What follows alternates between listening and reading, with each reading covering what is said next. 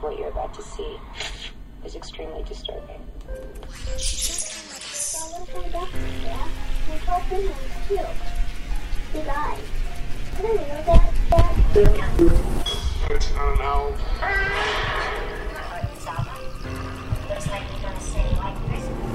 You'll still be able to see, but you'll see differently. Hey folks, Patrick here. Welcome to my podcast, A F B, Aliens for Beginners. And we have hit a milestone here at A F B. That's right, we have our first official A F B guest with us here today. And not just any guest. We are joined by author Tim Moon, who has graciously agreed to come on my humble fledgling podcast to discuss his critically acclaimed first novel, Tomato Fields, a story about a Bigfoot-type creature's impact on a sleepy rural community of yesteryear. Tim, welcome and thank you so much for joining. Oh, it's a pleasure to be here. Thank you, Patrick. So, you know, we've exchanged a few messages and emails, and I told you I was an English major back in uh, class of nineteen eighty-eight, so I'm, I'm dating myself here. I don't think I mentioned... Uh, however, that I was actually into creative writing, and I did aspire to be an author uh, when I was young. I wrote several short stories and some poetry that was published in campus publications. Uh, I attended Washington College, uh, Maryland's beautiful Eastern Shore. It was very big into writing skills at that time. And I actually studied under the late Robert Day, author of the nineteen seventy-seven classic, the the Last Cattle Drive. So I'm not trying to toot my own horn or anything, because I had this is one of the few times that my English degree has ever, you know, come into play in the past thirty years or so. But my point is that I know good writing when I see it, and that's what I experienced when I read your novel. So I love the linear narrative, how it gets right into the action, it doesn't let up, and I think in many ways it's a novel for the twenty-first century. So folks who haven't read a novel in a few years, as a, and I fall into that category, they can pick this one up and, and not want to put it down. And, you know, we have, uh, we you know, we're we're used to our, our sound bites, our TikTok videos, Instagram reels, social media. And uh, people just don't, they just don't read, read novels like they did anymore. And I think this is one, like for me, I I literally haven't read a novel in, in several years. So I want to thank you for uh, kind of getting me back at that. So tell us a bit about your background, what inspired, you know, whatever you're comfortable with, what inspired you to write the toma- write Tomato Fields, and you can dive right into the, the incident with your brother if you want. Well, let me just first say that's a huge compliment by someone that has your background to say something about my uh, my book. I um, anytime you do something for the first time, you know, you just don't know. You you have, you know, there's a lot of self doubt, and um, I I really just did this because I I loved to write, and I felt like that maybe if we used nonfiction to talk about this topic, we could emotionally engage people in um, stories and characters and um, tragedies and uh, in ways that will draw them to the subject of cryptids and Bigfoot in, in this case, and th- maybe take it a little more seriously. So that was kind of my goal going, going into this. Um, it's taken a long time to finished, about ten years, um, and uh, my my brother, um, I, I had been thinking along those lines for quite a while, uh, pro- using fiction instead of nonfiction, and my brother uh, shared an encounter he had with this animal, this um, creature, um, in the nineteen nineties. He just shared it with me out of nowhere. Uh, one day when we were together talking, and I was shocked because it was a significant encounter. He he saw it, it stared at him, it screamed at him, he smelled it, he ran from it, he um, he was scared to death, uh, watched it for a while and then watched it walk back into the forest. And um, when he told me that story, it was kind of just the thing that kicked me off the cliff and said, go do this. And so I just used that as kind of an inspiration.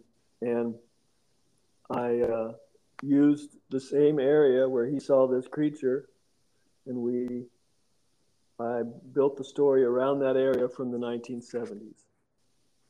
Uh, and I did that so I could go back before people knew the Bigfoot was a household word, that it was pretty rare, and that uh, people would really honestly be interacting with this thing for the first time with no clue about what it was, uh, except in the case of the Native American.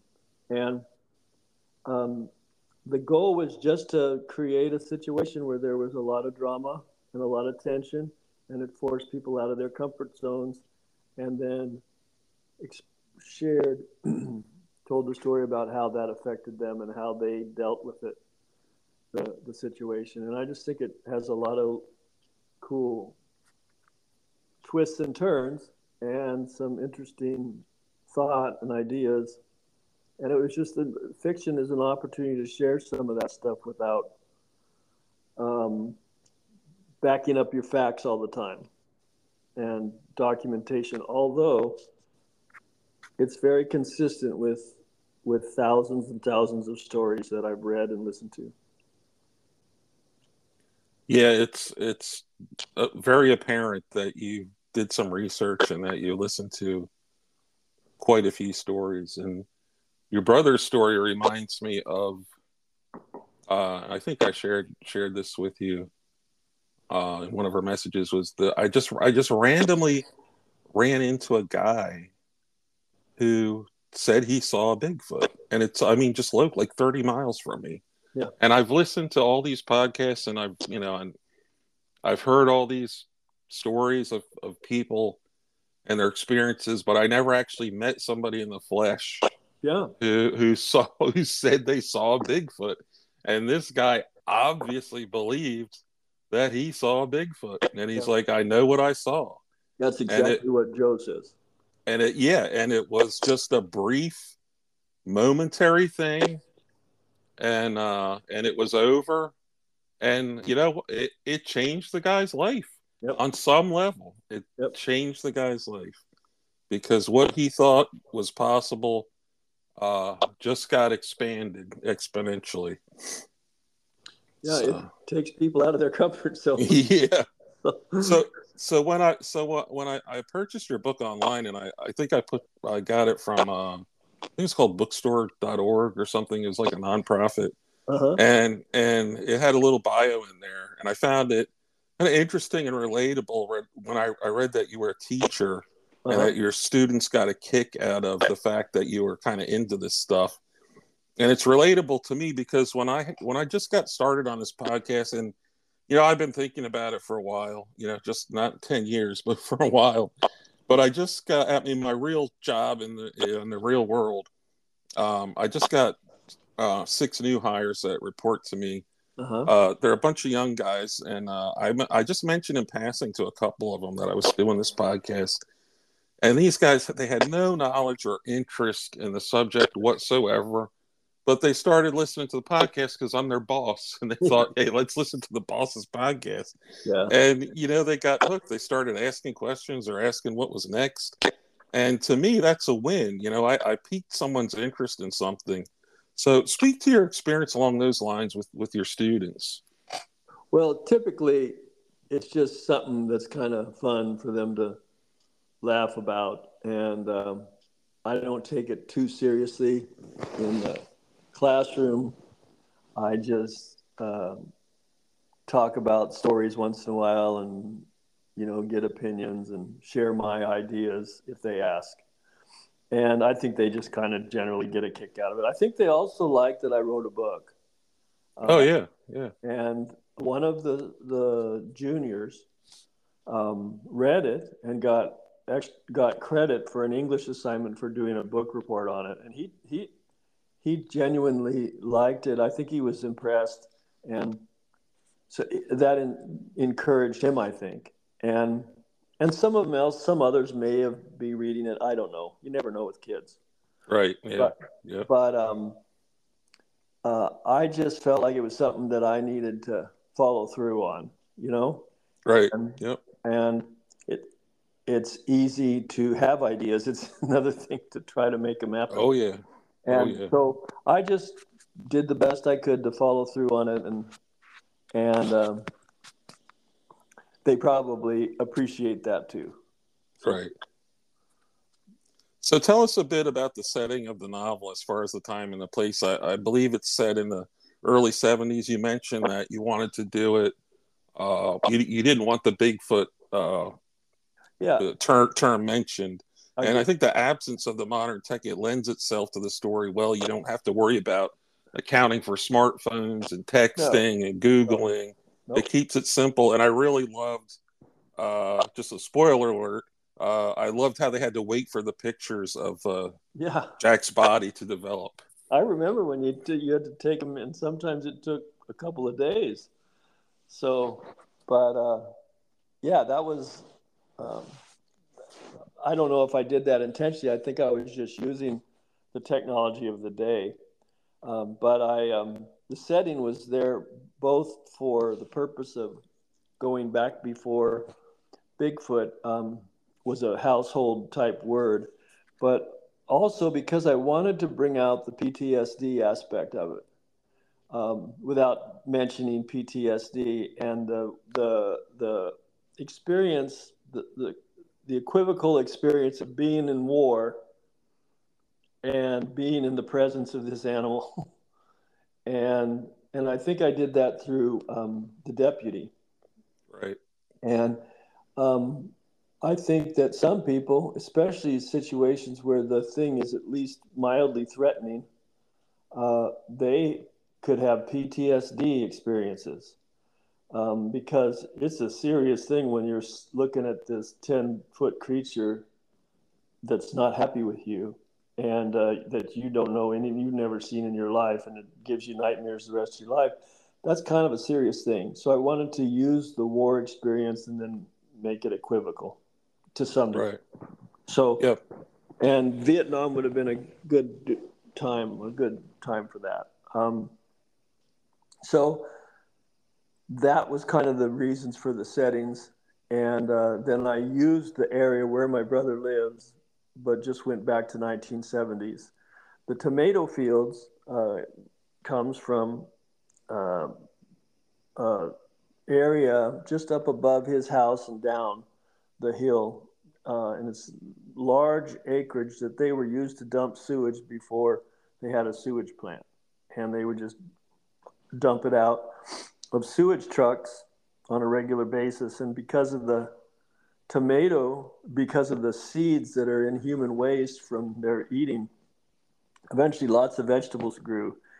And Joe just referred to it kind of informally as the Tomato Fields because of the, the uh, he said they told him there was a lot of ripe tomatoes. And that would be, he thought that would be a good name for the book. And I just, it, it just stuck with me. Um, so I kept it and tested it out. A few, some people didn't didn't really get it. The black and white people don't really get it. The black and white thinkers right away, but the artistic people get it right away. Right. They like it. Right. So I just stuck with it, and and and I think um, you know, I think it's going to work out well. Um, so. so-, so- Anyway, that's what, and the, that place became, obviously, because of all the vegetables, the vegetation, it was an eating grounds for lots of animals, not just, not just Bigfoot. But Joe thinks it was turn when it turned around and walked away from him, he thinks it was heading back down toward that area. And without right. saying too much about the book, it does become a kind of a central part of the book, right? Along with Joe's house, which is the actual address of Joe's house is in that book, where um, she lives, where Missus Cole lives.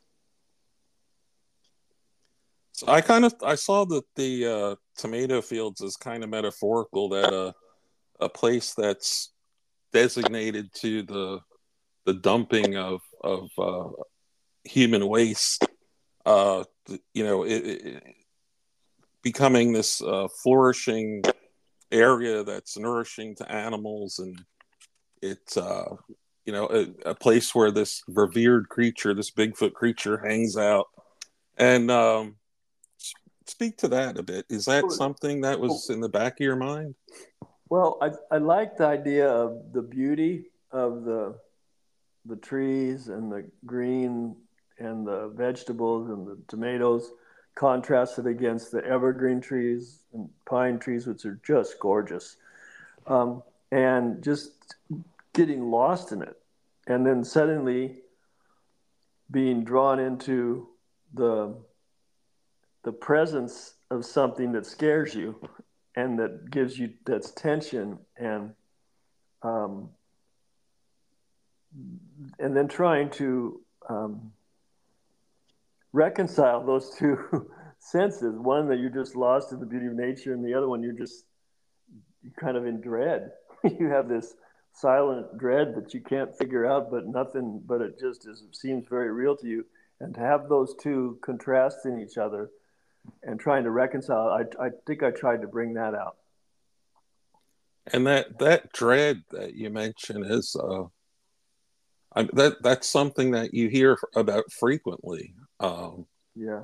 Not not only in, in Bigfoot encounters, but but also U F O encounters, alien abduction yep. type scenarios. Yep. You hear about this this dread, yep. um, and uh, yeah.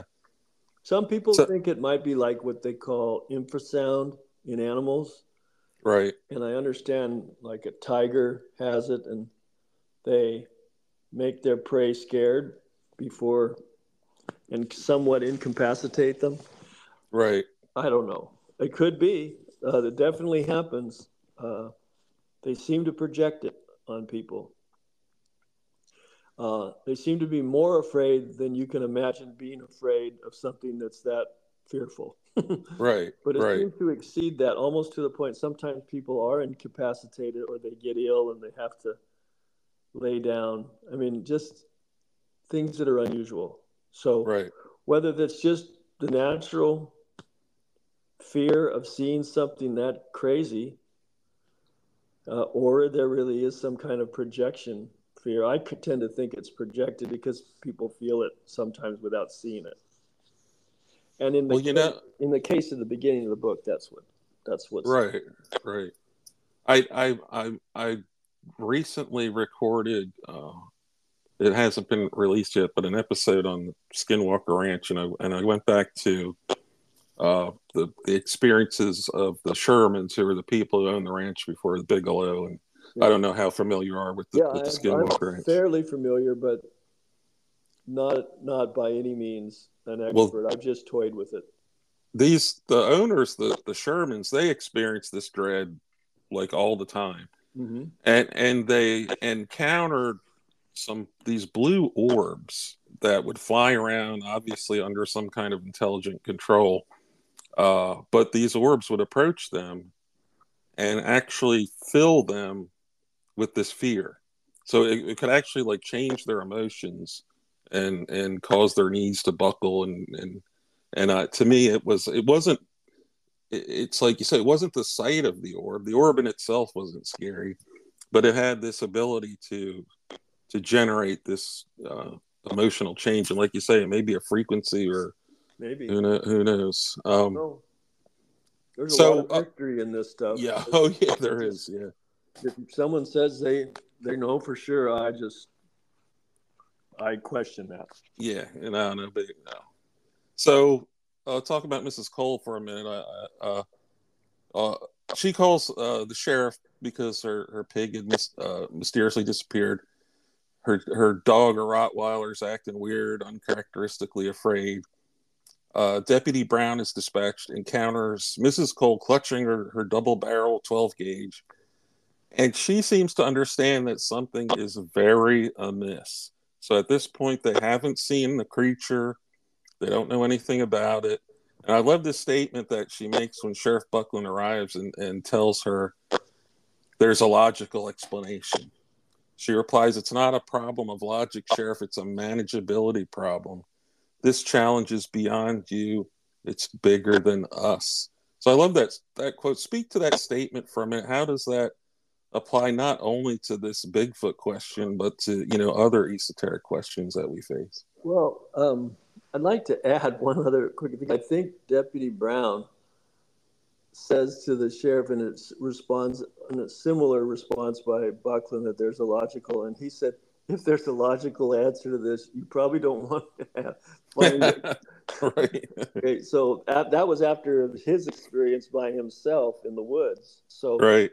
Um, but uh, I do think that there was some in- intuition on her part, that she realized she was up all night, scared to death, and her dog was hiding under, you know, uh, the dog that's never scared of anything is hiding, and um, that there's something going on. She sensed something that had never been sensed there. She lived there probably most of her life. And um, so I think she was just saying, Sheriff, you better open your eyes and wake up here, because you're not dealing with a typical lost animal. Right. Um, and and uh, it is, I think we do, there are things in our life, there are challenges in our life that do demand that we go beyond ourselves, and we learn how to trust, uh, maybe trust God a little bit, and not um, try to do the best we can, but not out of fear, but and, and just trust that there's something bigger, and use our intuition and try to try to resolve it in ways that maybe um, go against or, or or expand on how we would normally look at things. Right. So talk about uh, Sheriff Buckland. Is is he based off anyone you know? So he kind he reminds me a bit of myself. So in my day job, I got about twenty people who report to me, and I find I got to use the skills that Buckland portrays, you know, to manage them effectively. And, and you got to do this delicate dance. And then the people you're managing, the people you're responsible for, they're oblivious to what, you know, to what you're, what you're doing. And, and, and uh, nevertheless, you just keep, you just keep plugging along and doing what you need to do. So, uh, and we kind of get back to the manage, manageability issue. So talk about uh, Sheriff Buckland for a well, minute.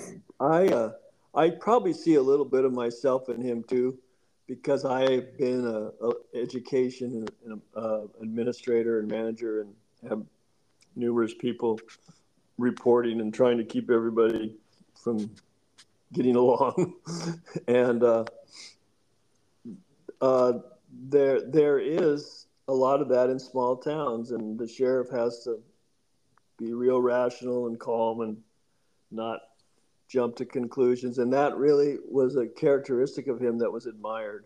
And so he's much more of that than I am, but um, but probably a little bit of that was me, and the rest of it was just an effort to have a character that really depended on logic and reason to be pushed beyond that logic and reason.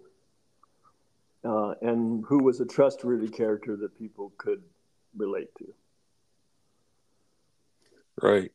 And uh, the deputy's kind of the opposite in a way.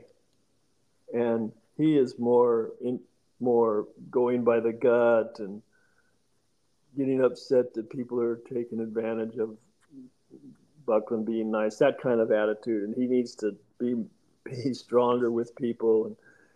And, and um, I've experienced that in my life as an administrator, where I will be try to be real, uh, logical and calm, and deal with things, issues that come up in a proactive way, in a careful way. Right. I can tell other people are thinking, why can't you just deal with this? Why can't exactly. you take yep. care of this person? I mean, and yep. they see it in a very simple, this is the problem. That's the, that's the, problem causer, and get rid of them. You know, that right. kind of an attitude. Well, you know, you can't do that, because there's a lot more at stake, and there's a lot more involved. And so you have to take a little bit of their consternation. And there's, there's a little a, bit of that in the book. So there's a bigger picture that, yeah, there's a bigger that picture they don't see. Yeah. Not always as easy as people think. Right. Although sometimes it is, but not, but usually it's not. And then you've got, and then you got bear uh, in the mix there, kind of the, the mystical, the, the, the, the sage or whatever, the, the Native yeah. American character. Yeah. And then he, he throws another element in there. Um, that's entirely different from the deputy and, the, and Buckland and Missus Cole. Yeah. Talk about bear for a minute. Well, I, I just love, I just have a real kind of draw to Native American people. I, I am a little bit, I have a little native, I think a, it's Apache uh, in, uh, and I, I just have a, I appreciate, I've studied history and I know some of the tragedies they've gone through. So I was kind of hoping the, the, a Native American character that everybody could relate to and uh, looked up to could uh, force people out of their Western mindset of cause and effect and having everything figured out and uh, controlling everything and, and, and, and, and challenge that. And then have the animal pretty much um, accommodate him and right. pro- prove his, his ideas. And the big thing was him and that guy named Stone. And I don't want to go into the details and ruin it for anybody, but right, right. the, I just also wanted to use him in the book to bring out the arguments and deal with the arguments that people often have and off and, and deal with it in a way that Um, kind of close, just seals it, you know? I don't know if I'm saying that right, but but without trying to win an argument, just trying to to um,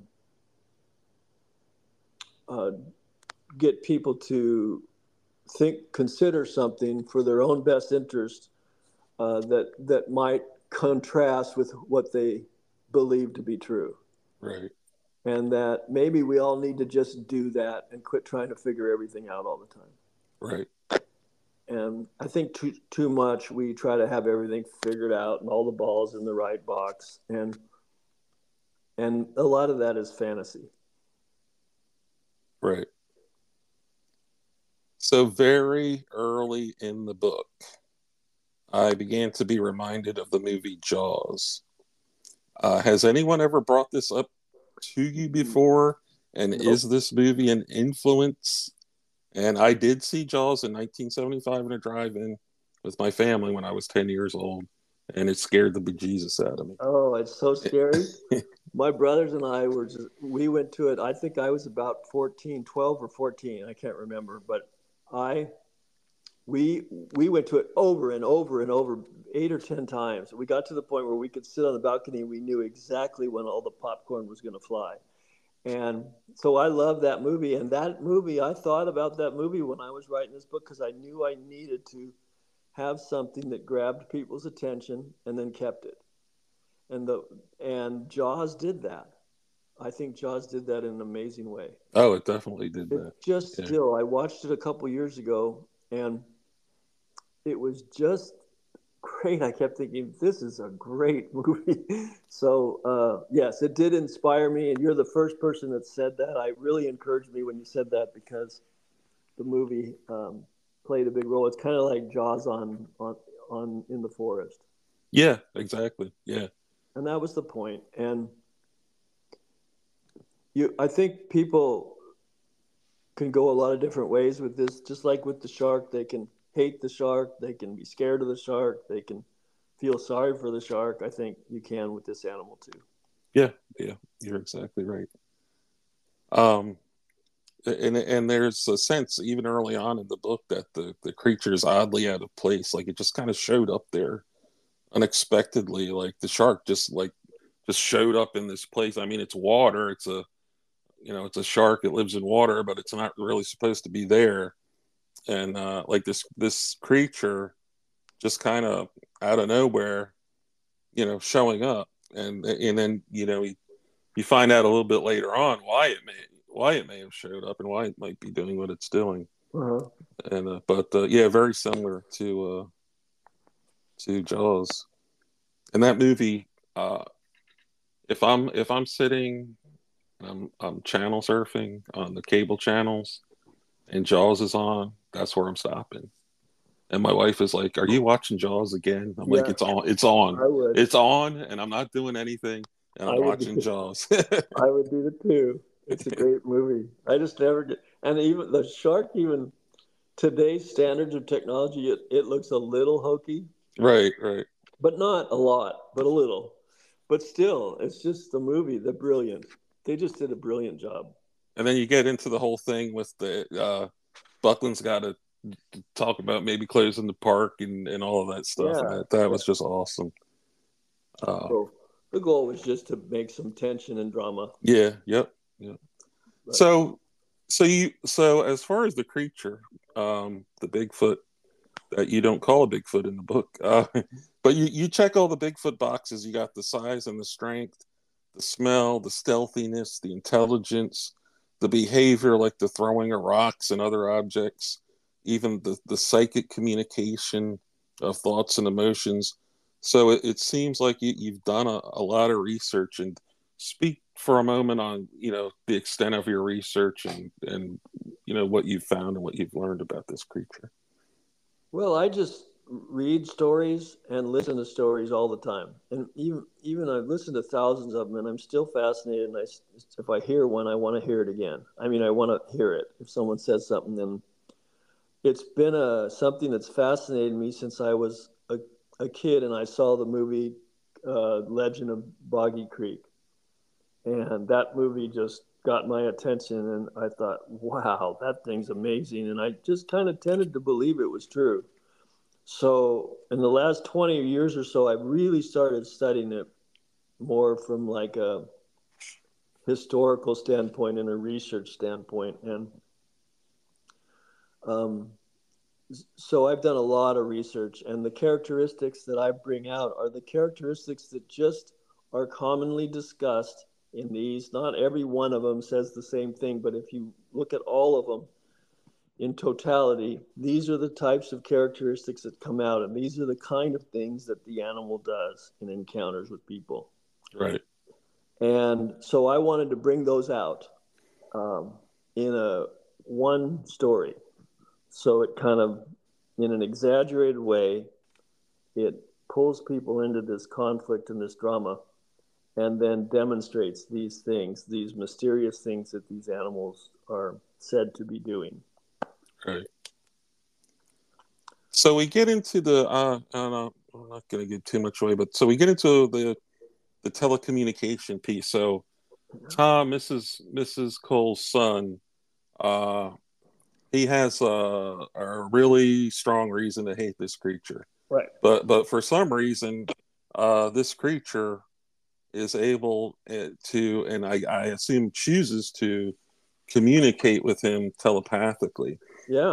And um, so this is, uh, the, the telepathic communication, it, it's something that we've, we run into in Bigfoot encounters. It's also something that we run into in, uh, you know, extraterrest- extraterrestrial encounters, abductions, and experiencers and, and whatnot. All of these creatures uh, seem to, to, to be able to and choose to communicate telepathically. So talk about that for a minute. Well, I think we used to do it more. Yep.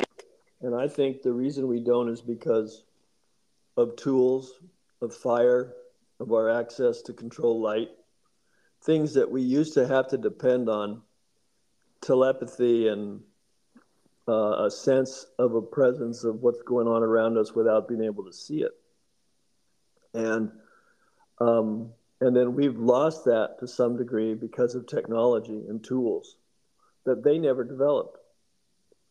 And so I think that we are, and, and if, if you look at men and women, they call it women's intuition, but it's really just its form of telepathy that they still re- retain. And I think it's partially because they're more vulnerable.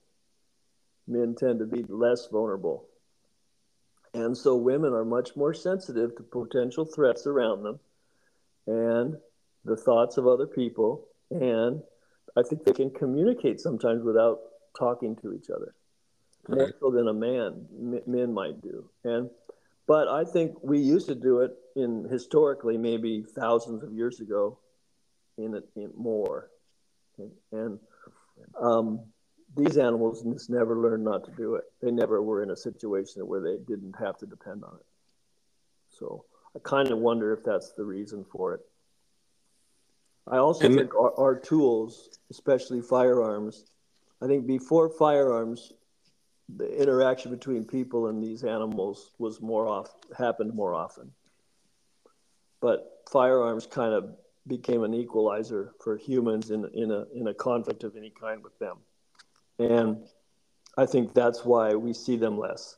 Po- possibly why we see them less. I can only guess on some of these things. Right, right. And the and that kind of ties in with the the Native American piece as far as the the closeness to nature and the you know the, the dependence on intuition and uh, you know vibes or whatever you want to call it. Mm-hmm. And uh, yeah, so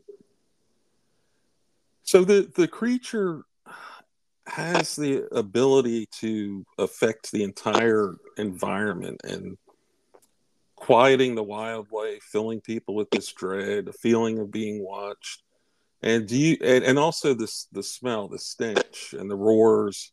So, do you do you feel like these are all defense mechanisms, or something that the creature just naturally generates, or both? For example, the stench.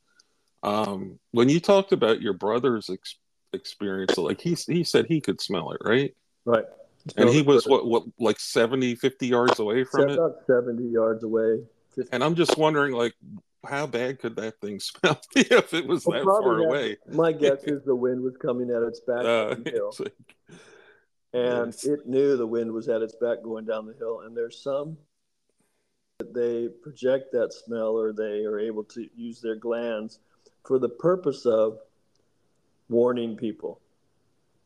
And my guess is he came out of the forest and was head, gonna head down the hill for some water, and he was as surprised by Joe as Joe was by him. Right. And he saw Joe long before Joe saw him. Well, long, I, you know, I don't know. That's a relative term, but I think he saw him first, and he was he surprised him, and he was Joe was in his way, and so then Joe started looking around, and then they made eye contact, and he, uh, and that's when he screamed at him. And I think the screaming is definitely some kind of warning. Certainly was in that case. Like, right. You get out of here. You're really, or he could just be angry. This, you ruined my day. I'm thirsty, you know? And, uh, so, and he, so Joe ran in, so it scared him off. And that's probably what it's designed to do. It may also be some kind of authority ritual when they're establishing themselves in a mating situation. Um, but it's definitely also a defense mechanism, or maybe even an aggressive mechanism. And then uh, the what you said, the sound and the oh the the infrasound, infrasound maybe that's what it is. Or the ability to, oh, to cause everything to get silent. I don't know. I just, I wonder if that happens when a lion's walking through the jungle. Right. I don't know. Right. I can imagine it happening, though. And these things right. are the king of the forest, folks. If if these exist. Oh, oh yeah. They are the king. oh, they yeah. are the king of the forest. And don't don't fool yourself. If they don't exist, no biggie. But I think they do. yeah. I'm and you might want sure to at least consider the possibility while you're out there. You're right. I'm pretty sure that, the, pretty certain that they do. Yeah. And so uh, if they do, they're nothing that we know, understand, because they're not in a zoo. If they were, we'd be in a zoo. So there's some kind of prevalent mystery re- regarding them. And it'd be better to learn to live with it and than to ignore it. Or fight it. And and that seems to be exactly what uh, the Native Americans did, as yep. as Bear explained. He's like, uh, And uh, just to quote him, he says, "Sheriff, some things are meant to be accepted without being understood." That's right. So life is sometimes life is bigger sometimes than what we can see or understand. So the, they sit the, the Native Americans seem to have, uh, you know, struck this balance where, okay, we know this thing is out there, uh, we know how serious it is, and we're we gotta just kind of coexist with it. And they did have, you know, some negative experiences with it, but they kind of understood their limitations, and, you know, life goes on. Right. And some of them, some of the tribes had very negative experiences with them, and, and called them like like the equivalent, I suppose, in native language of a demon.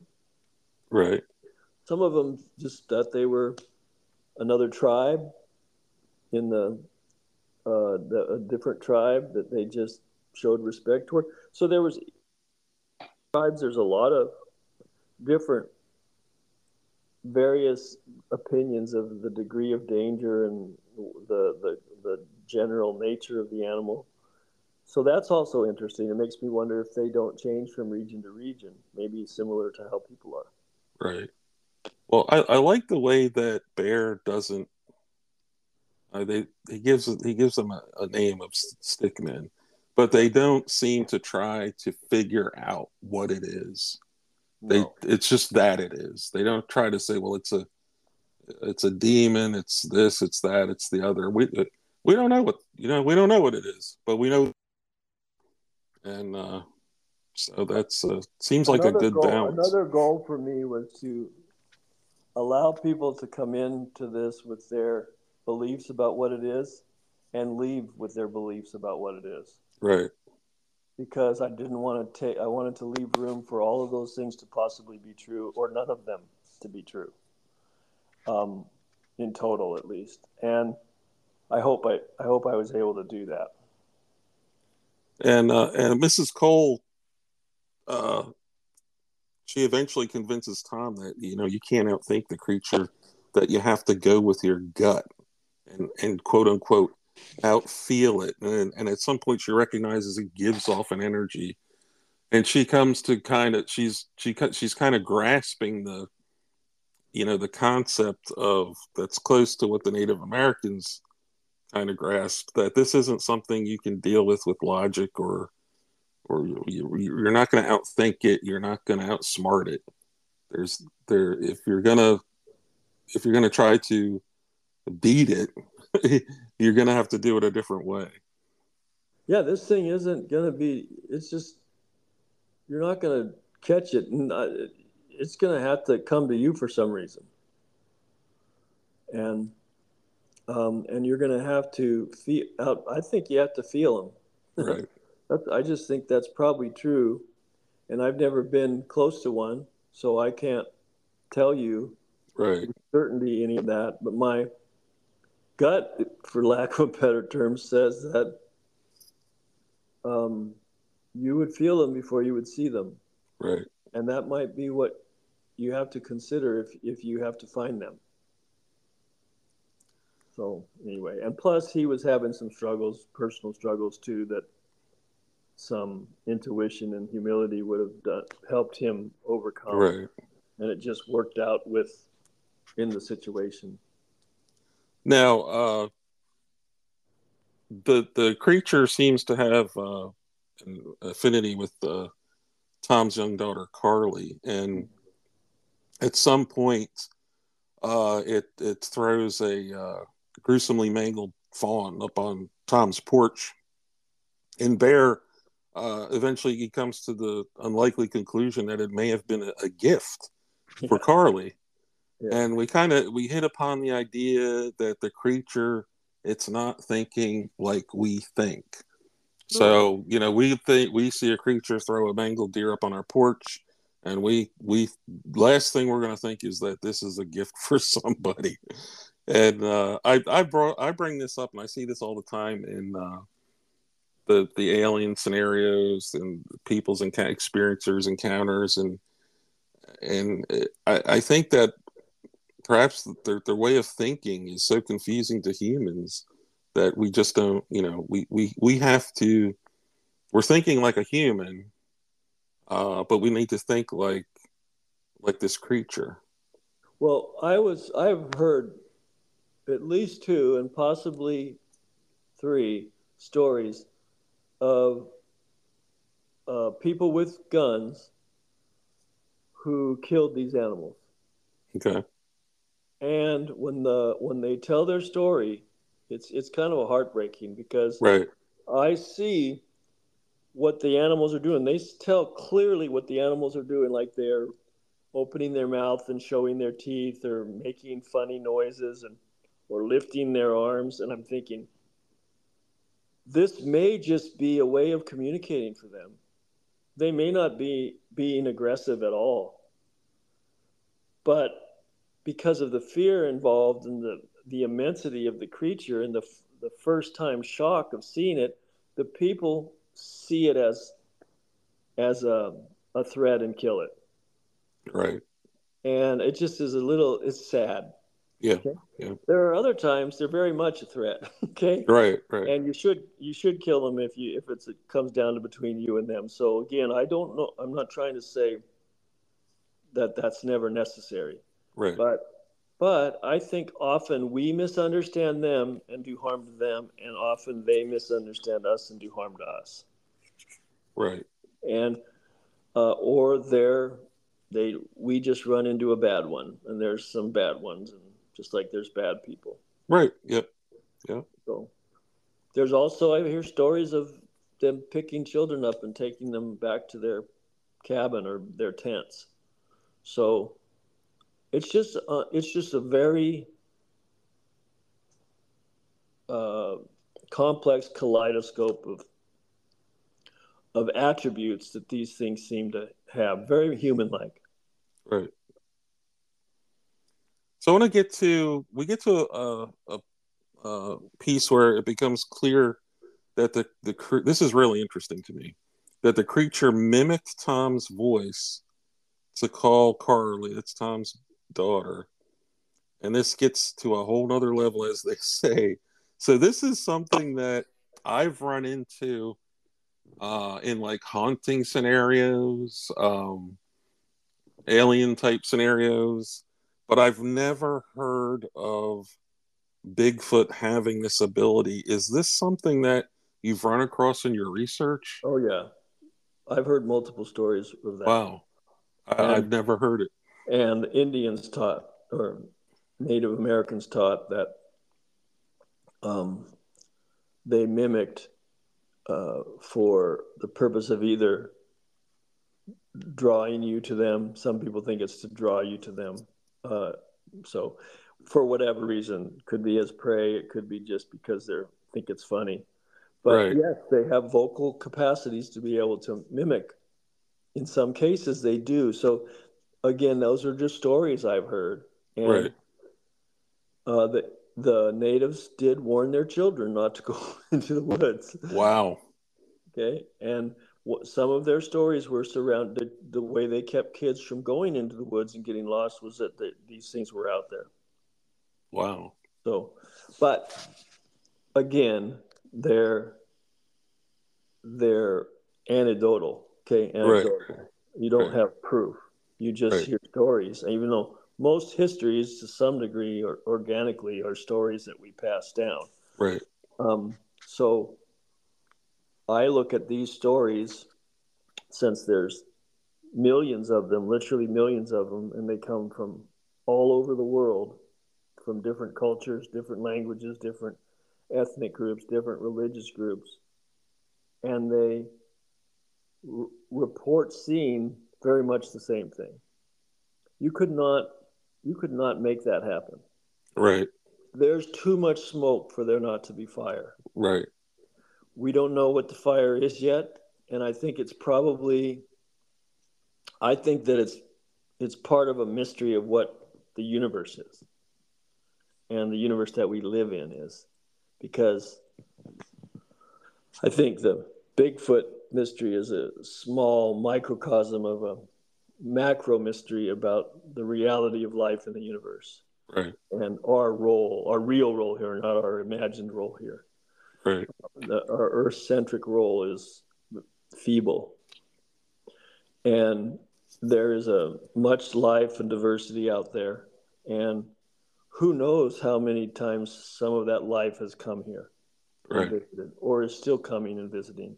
And maybe this creature is not from here. Maybe it just was transplanted here. Someone got tired of it and said, we got to get rid of these things, and dropped them off once. I don't know. I just wonder, because they do things that don't seem to be consistent with the physics of this planet. Yeah. And then, you know, we, there are a lot of cases where they're seen in conjunction with strange lights in the sky, orbs. Yep. Yeah. Uh, I've, I've read encounters of, uh, I think in uh, some of uh, one of Carla Turner's books, um, uh, an abduction scenario where there were various types of creatures, and one of them was a big, a Bigfoot type creature hanging out with the Greys and yeah, the, and the Nordics and all those guys. Uh-huh. And uh, I, I, I know that I've I've read or heard an at least one of a Bigfoot type creature, like holding a ball of light in its hand, or, or balancing a ball of light in its hand. Uh-huh. Um, so, you know, who knows? Who knows? I don't know. I've started the sequel now, and I'm going to try cool. to bring in more things than just, I'm going to try to bring in a couple more paranormal things into it. Right. So, so t- uh, the t- Tom, Tom is a, he's an interesting character, and so as the plan to kill the creature unfolds, he, Tom he's find he, he's finding himself torn, and um, he's he feels that the creature is more than a mindless killing machine. In addition to feeling a, a certain connection with it, stemming possibly from a, a shared sense of loss, and and talk about that for a minute, like what the creature's uh, loneliness and and how it connected him with Tom. Well, Tom had a loss in his life that left him lonely.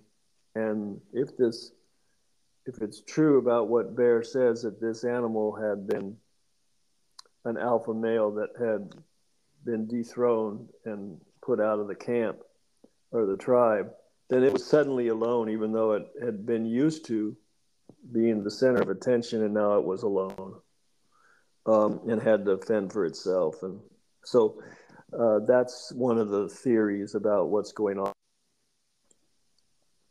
So that could have been that they developed some kind of psychic bond because of shared uh, loneliness, maybe. And um, I, I, um, I didn't answer that definitively. I didn't want to, but I, I made that as a possibility. I mean, people can go anywhere they want in some of these things, but um, uh, I thought it was kind of cool that there could be that psychic connection with each other and realization that they were right, kind of in the same boat. So yeah, yeah. that that's kind of how I'd probably answer that. Gotcha. So I'm not even gonna I'm not even gonna touch on like the end of the book. Um, But uh, finally, speak speak to the idea that the creature's crisis, uh, and hence everyone involved's crisis, resulted from a, a social disconnect, at least in the creature's world, a breakdown of of the that particular being's connections with its own its own people. And how is that a possible metaphor for what we might see happening in our own? our own modern society, with a, a breakdown of connections? Well, uh, as I thought about your question, that's a really good question. I started seeing a lot of different possibilities. The animal was, had been disconnected from his social network, but the animal himself and the threat that he posed disconnected others from theirs. Exactly. Yeah. Because they had to deal with this. And they they had a, a a community to protect, or a job to do, or a reputation to keep, or I mean, and and their normal social relationships with each other and the community didn't were suddenly stressed and strained. So yeah, that it was kind of that happened to everybody, and I I didn't I didn't honestly write it to to demonstrate that happening in our society, but It's certainly happening in our society. Um, it's kind of a domino, a domino effect. Kind of yeah, thing. There is a yeah. domino effect, and, and fear does cause us to go into the survival mode and then divide and separate, and it alienates each other. And so, yes, that's certainly happening, and it did happen to a degree in the book, but I can't honestly say I intended to make a connection. Well, you know, things that come out in good writing, they don't always come out through intention. They just kind of come out, you know? Yeah, yeah. And it's not that you intended it, but it's uh, nevertheless, it, it's there. Um, so uh, we're coming up on an hour and wrap it up. Is there anything, like any final thoughts you want to add on, uh, uh, on the book? Uh, no, I... Uh... I'm trying to think here. I don't want to say anything about the end. I want to let me, no, me neither. be able to come to that and see that. But um, I would just say that this is an, I think that these types of mysteries, we really need to consider them and not just discount them. And if, if there's any lesson in this book, I hope it's don't discount things you don't understand. Right. And it's really important for us to Um, be open to things that might transcend or impose upon our beliefs about reality, because they're often wrong. Right. And if we're not willing to let let these mysteries take their place, and and you, we're just not going to live as full a life and maybe as safe a life as we could. Right. So I don't, that that's important to me. So where can uh, where can folks find your book? Where can it's, folks keep track of what you're doing? And it's it's on Amazon now. Uh, if you if you just put uh, uh, Tomato Fields and my name, Tim Moon, and it's the Moon in the Sky. I'll send you all that information for the the podcast notes. But okay. You just put that into Amazon; it'll come right up. And uh, it's available on Kindle or paperback or uh, the Kindle University. So you can read it if you have a, a membership. And um, if you do read it and you and uh, you would be open to leaving a honest review for me, those are real helpful. I'd sure appreciate that. And um, I hope you do read it, and I hope you do like it. So, but that's how you get to it. Uh, that's the only place it's on now is Amazon. It's exclusive right now to Amazon. At some point, I might expand it. I'm also looking into doing an audiobook. Do you have a time frame on the sequel? Well, I would when like... When can we to, look for that? Um, maybe around Christmas. Awesome. That's what I'm shooting for. All right. Well, I'll be looking forward to it. And, and then uh, maybe come back on. We can talk about that one. Yeah, and when yeah. I do that one... My hope would be that it, I would be able to do the audiobook and the the the writ, written book and produ- release them both at the same time. I couldn't do that for financial reasons this time. Right. Gotcha. Okay. All right, Tim. So that, it's been a it's been a pleasure. Thank you so much for coming on. It's It's oh, can I just awesome. say one more thing? Yeah. You, uh, you also asked if you, you can either follow me on Amazon, or you can link to my um, email, which you will see in the book. It's a There's a page in the book that shows you how to do it with a little link. And then you can sign up for the email list, and then I'll send everything out to you as things happen. Sweet. Okay. All right, man. Thank you so much. Okay. Well, thank you. Uh, I really appreciate all your analysis and insights. You really, of all the podcasters I've been with, you have been the, the most astute, I think, in terms of as a writer. Um, most of them are interested in the story and Bigfoot, but you, the, what you bring in as a writer really was impressive. So I appreciate that, and I wanted to thank you. Uh, well, I appreciate that. All right. Take okay. care, Tim. Okay, take care. We'll see you later. The Aliens for Beginners podcast is written and produced by Patrick Roy. Editing was done by M G R Productions. If you have questions, insights, or alien encounters of your own to share, please email us at aliensforbeginnerspod at gmail dot com. Also be sure to follow us on Instagram at aliensforbeginnerspod. Thank you for listening.